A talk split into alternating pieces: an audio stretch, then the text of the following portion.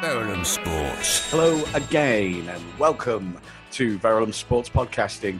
This is Tony Rice. I'm very excited, Tony Rice, because I love this time of year. It's the return of the Six Nations. And to build up to this weekend's opening round of fixtures, we are delighted to be welcomed again by friend of the show, the scholar of the game of rugby union, the voice of the old A's. It's the mighty and indeed legendary Mr. Brian Quinn. Welcome back to Verulam Sports, Brian. How are you? I'm good, thank you, but still a bit embarrassed by an intro like that. But thank you very much. Well, I tell you what, honestly, I, I, life for me is catchphrase, Brad. I say it as I see it. So there we go. And I got to tell you, any uh, would-be scholars of the game of rugby union, I want to give a big thank you and a shout out to your shout to me, available on Amazon, the history of uh, rugby union, six-part season, a series. I've seen four, really compelling little bit of a whistle stop tour, as these things tend to be. But if you like your rugby served up with a uh, context of historical and sociological uh, activity, well worth a view. So I appreciate the shout there, Brian. It's been compelling. You're very welcome. It was a lot of fun. Enjoyed it. You. Hey, and one of the core elements of that, one of the most historical aspects of uh, the game of rugby in all its evolving forms, is the now Six Nations. Uh, I remember it was the Four Nations way back when, but there we go. Anyway, it gets underway this very weekend, and we'll start off with the opening game, the opening fixture, Saturday the 6th, Italy versus France. Italy without a Six Nations win since an away victory over Scotland, I think back in 2015. Over 20 fixtures away, that one. France improving, aren't they, under Galthié and that man, uh, the gnarly old, or you know, wise, I think is fair to say, Shaun Edwards. Hell of a combination. And I think you and I are rather optimistic that this is a French outfit going in the right direction. Surely only one winner in this clash of the Gallic uh, Latino element of the Six Nations. Uh, have I got it wrong, Tony? Aren't uh, Italy visiting Paris, uh, or is it in Rome? It's in Rome, I believe. I think Italy host this week. Yeah. I've got things round uh, the wrong way. It's still, as far as I can see, will not be a happy weekend for the Italians.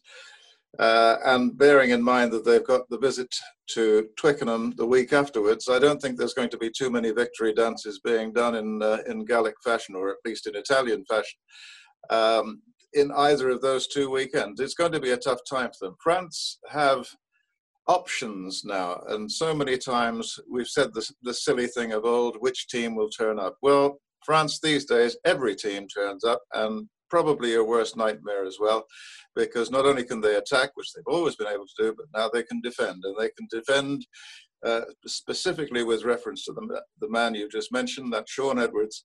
He does change teams, and he's been doing it in league and union for 30 years. A winner born and bred, and he instills that attitude. And everywhere he's gone, he's been victorious. Uh, I'd go into any trench with that man, I tell you. Uh, I'm really excited objectively for France. I mean, obviously, those with uh, reasonably good memories. The last French encounter uh, competitively was against England, but just in case you can't recall that, they took England into extra time of the Autumn Nations Cup. Um, no real shock in that, except for the fact that that was a French side short of 25 full internationals. I think their starting lineup that day only had 84 caps versus an England outfit who had in excess of 800. So it was on paper really England's day, and they took the day.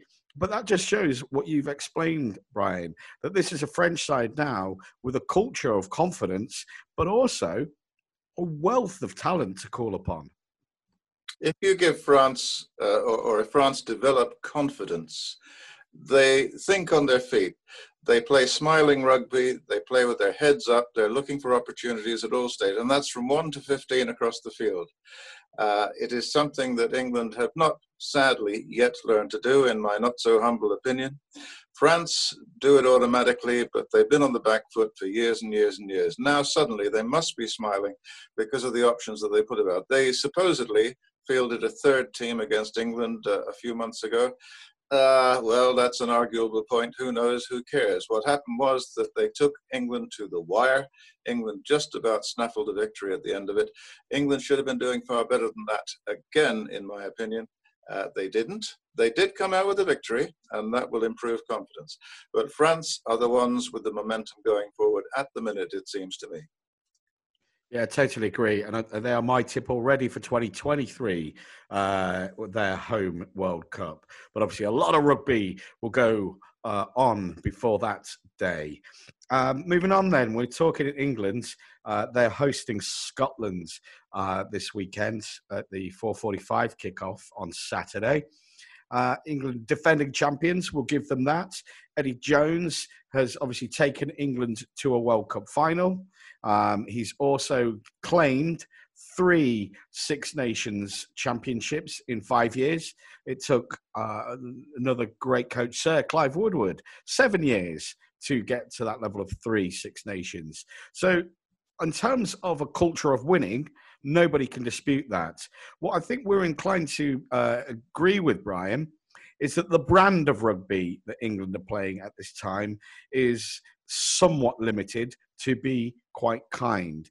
Are you looking this tournament for England to be more expansive, or are you expecting same old pragmatic England?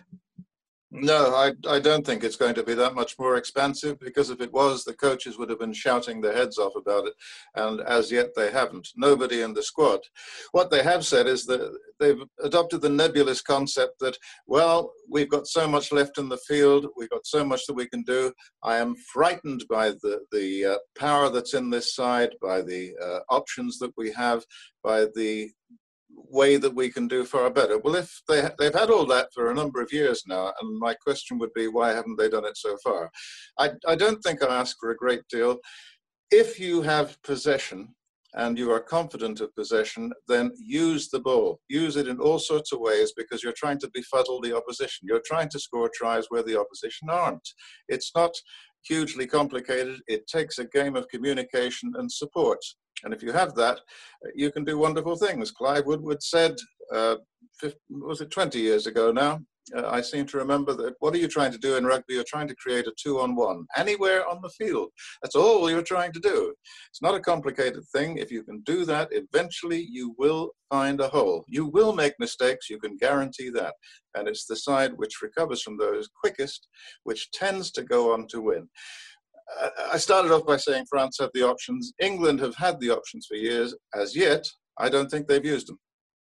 No, I think that is indeed the case. A lot of uh, kicking possession, and I know there's lots of uh, data crunching, which has become uh, very trendy.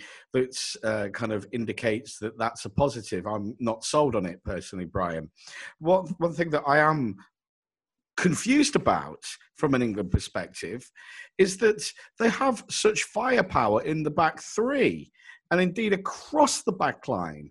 And I just can't understand why we are not cutting loose. Again, I hark back to one of the best games of rugby that I've seen in recent years, objectively speaking, was when England absolutely mullered New Zealand in that World Cup semi final. Yeah, they were direct. Yeah, they were uh, powerful, but they were precise. And it was a complete game of rugby. So clearly they have that capability. I just can't fathom why, at this moment in time, literally since that moment feels years ago, that we haven't put it all together. It feels almost as if the challenge isn't great enough to be worthy of England's attention. Well, in the World Cup final, the challenge was every bit as big as it's ever going to get. Uh, and England came second. That's a matter of record now, as obviously we know. The, the thing is, I don't know if the players are taught to enjoy the game enough. I'm not sure if that actually is, is happening. It has to be a wonderful thing to play a game, and it never happened to me, sadly. I, I wish it had. I'd have given anything for that. To go on a side with that sort of quality around me and to be able to say, express yourself, run, pass, support, make mistakes, experiment. And if it doesn't work, try again. We'll try something else. We've always got plan A to fall back on, which is the power game. Uh, England have that in, in spades all across the board. They are They have a very good defense still, even even though they have not got Shaun Edwards. They would be world beaters all the time consistently, I believe, if Edwards was there with them. But he's never even been offered an interview, uh, which again is another bugbear of mine. You're talking about statistics. Uh, again, a Woodwardism. He said specifically about the 2003 campaign that it takes 20 seconds to score a try. And that was a statistic born from anywhere on the field.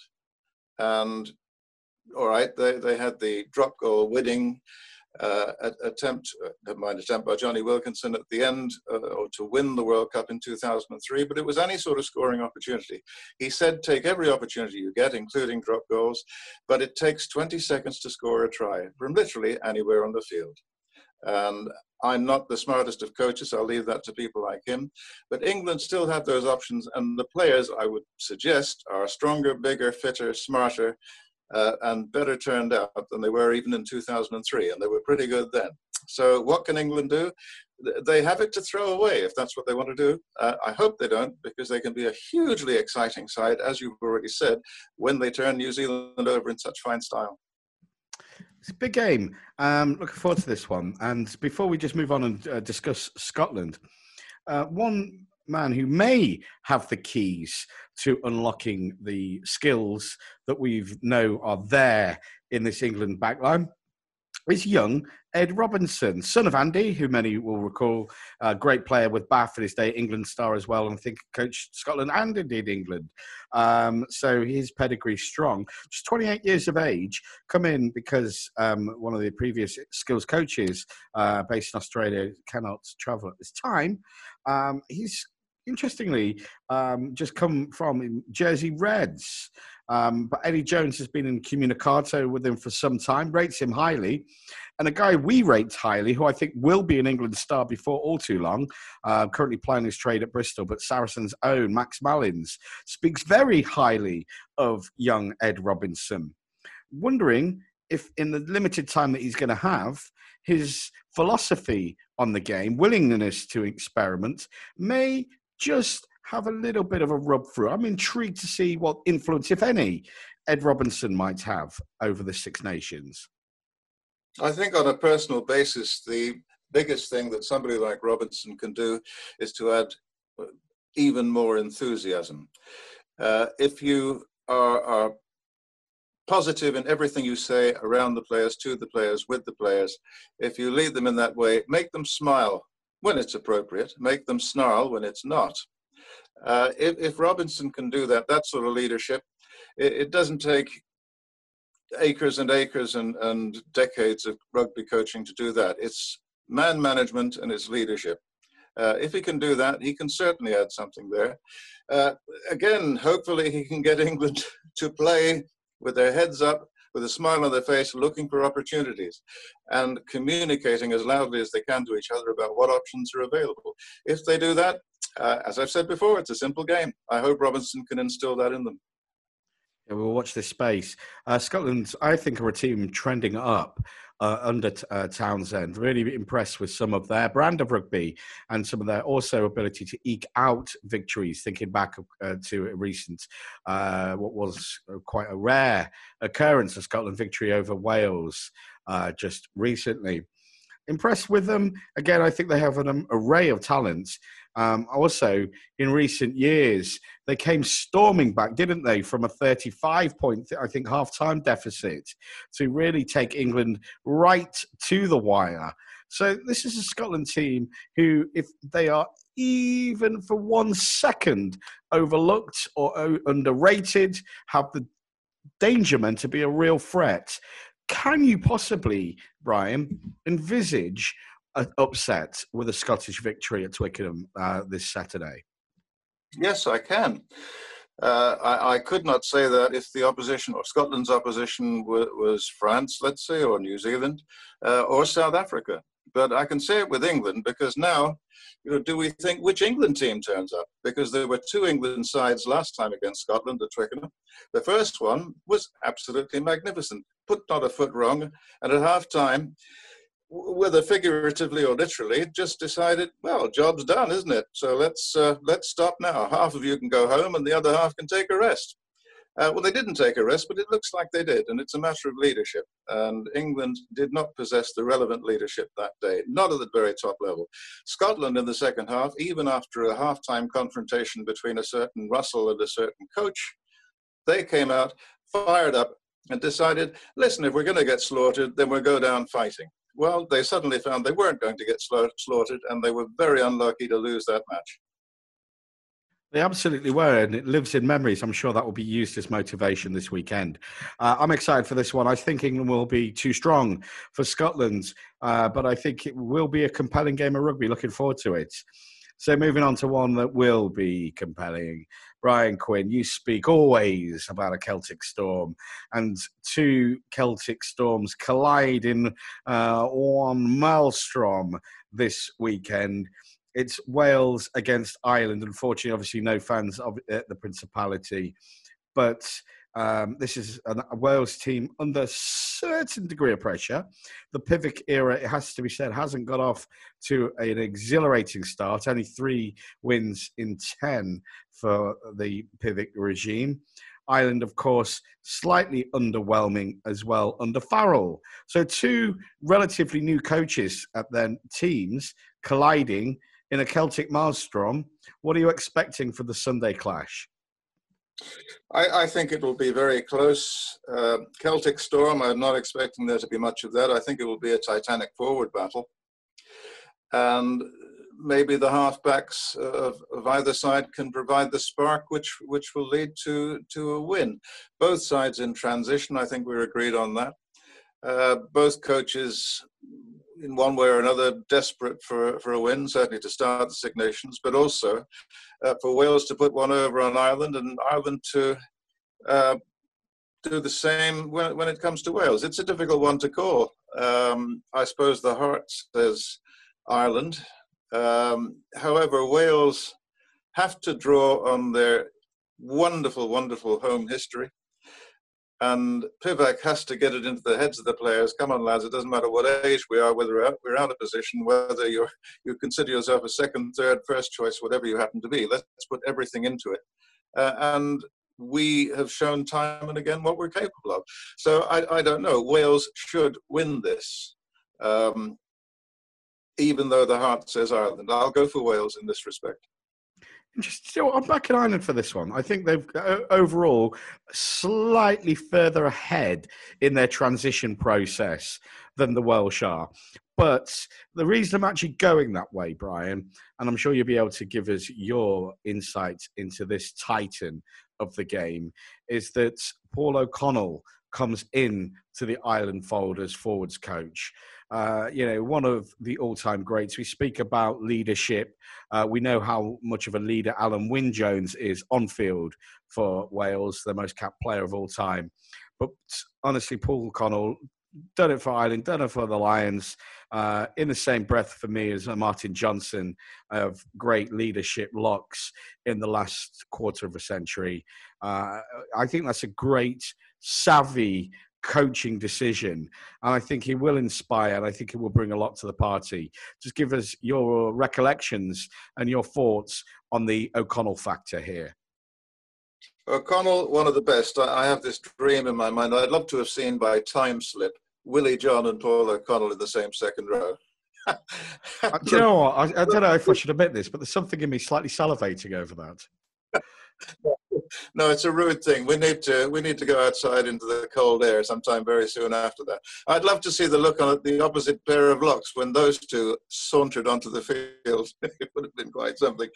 Uh, not only was he a wonderful player, and his playing career sadly cut short, uh, he's a magnificent pundit and not a bad commentator either. He's good value for money when he's on the TV.